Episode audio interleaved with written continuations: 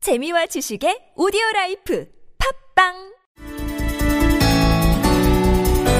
네, 박근혜 최순실 게이트를 대하는 우리 국민들의 마음은 한마디로 정리가 되질 않습니다. 정말 복잡다단한데요. 하루가 벌다고 터져 나오는 의혹에 충격과 분노를 넘어서 허탈감까지 느낀다. 이렇게 이야기하는 분들이 많습니다. 자, 이걸 도대체 어떻게 치유해야 될지 답도 잘 보이지 않는데요. 심리연구소 함께의 김태형 소장 연결해서 도움 말씀 들어보죠. 여보세요. 예, 여보세요. 예, 안녕하세요, 소장님. 안녕하십니까. 아, 지금 우리 국민들의 마음은 어떤 하나로는 좀 정리해서 표현이 안 되는 것 같습니다. 어떻게 이게 정리가 돼야 될까요, 소장님? 아, 지금 우리 국민들의 마음이 이번 이 사건으로만 설명할 수는 없는 것 같고요. 예, 그동안 지속적인 어떤 고통을 당해왔지 않습니까? 예, 특히 2000년대 들어와서 이제 신자유주의 사회가 되고 아, 예, 예. 또 극우 보수 정권이 연달아 집권하면서 음, 굉장히 심각한 정신적 고통을 계속 겪어왔었습니다. 예, 예. 예를 들면 세월호 사건, 음, 백남기 농민의 이제 사망 사건, 네, 등등 이런 게 쌓이면서 젊은 세대에서는 한국을 뭐 헬조선이라고까지 보게 됐고요. 네, 이런 상황에서 터진 사건이기 때문에 예. 거의 임계치에 도달했지 않느냐의 고통을 참는 수준이 아, 그래서 이제 뭐 자괴감, 예. 뭐, 아 한국이라는 곳이 이렇게 끔찍한 곳이었구나, 음, 뭐 이런 거 예. 수치스럽다 예. 이런 걸 사는 게 뭐 이런 걸 느끼고 있는 것 같습니다. 그래서 음. 이제 더 이상은 참을 수 없는 한계점까지 왔다 좀 그렇게 생각하거든요. 자, 그 지금 임계치라는 표현을 쓰셨는데요. 만약에 지금 임계치가 넘어가면 어떻게 되는 겁니까, 그러면?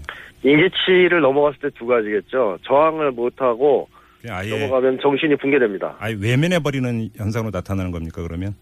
그러니까 거의 정신병 상태에 들어간다고 봐요. 아이고, 예, 근데 만약에 저항으로 나간다면 이게 폭발하는 거죠. 네. 항쟁으로. 네. 그래서 저는 그래도 한국인들을 믿습니다. 저력이 있다고 생각하기 때문에 예, 이대로 다 망가지지는 않을 것 같고 네. 항쟁으로 나갈 거라고 생각합니다. 알겠습니다. 우리 국민들은 잘못한 게 하나도 없잖아요. 왜 자괴감을 느껴야 되는 걸까요, 도대체? 이런 세상을 만들었다. 예. 혹은 만드는데 내가 저지하지 못했다. 아, 뭐 그런 거겠죠.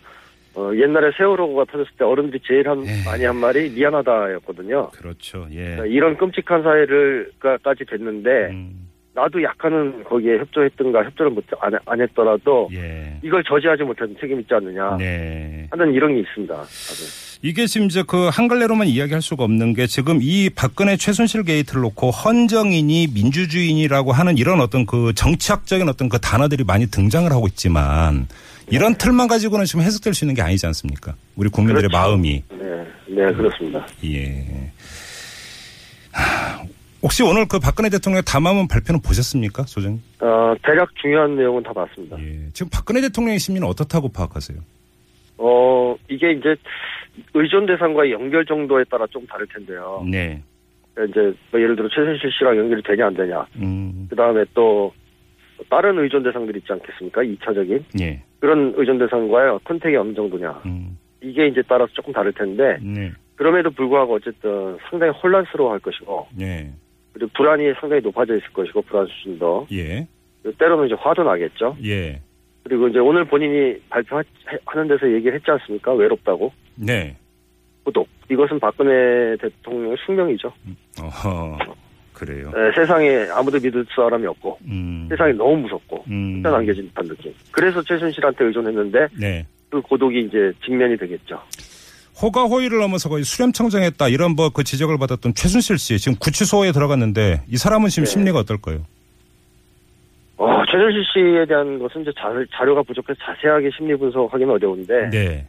이 최순실 씨는 이 검찰의 태도에 따라서 지금 심리 상태가 좀 움직이지 않을까 싶은데요. 아, 예, 어. 이 예. 검찰 내 부역자들이 많지 않습니까 아직까지는 음, 네네. 사실상 지금 뭐 수사를 안 하는 것 같기도 하고 뭐 대접을 받고 있는 것 같기도 한데 음, 이렇다면 심각성을 전혀 인식 못 하고 있을 겁니다 아마 예. 그냥 안에서 뭐 룰루랄라 뭐 이렇게 그 전날 돈도 찾았잖아요 네. 그러니까 그런 정도를 보면 이 사람이 지금 심각성을 거의 인식 못 하고 어허. 어떻게든 수습 가능하다고 믿고 있는 것 같거든요 예. 그래서 이게 이제 만약에 검찰이 이제 태도를 돌변해서 예. 본격적으로 진짜 수사하는 것 같으면 이 사람도 네. 빨리 무너지겠죠. 예. 어, 최순실 씨의 수준이라는 것이 어쨌든 동네 양아치 정도이기 때문에 음. 예, 그렇게 수준 높은 사람은 아니거든요. 정치적으로 식견이 있거나. 음. 알겠습니다. 마지막으로 좀 이 질문을 좀 꼭 드리고 싶은데 뭐 우리 국민들이 허탈감을 느낀다, 자괴감을 느낀다 하지만 네. 이렇게 스트레스 받고 살 수는 없는 것 아니겠습니까? 물론 이것이 그렇죠. 해결되는 궁극적인 길은 이 사태가 어떻게 이제 그 정리되느냐에 이제 달려 있겠지만 네. 그것과는 별개로 네. 우리 마음을 다스릴 수 있는 어떤 방법 이런 게 없을까요, 소장님?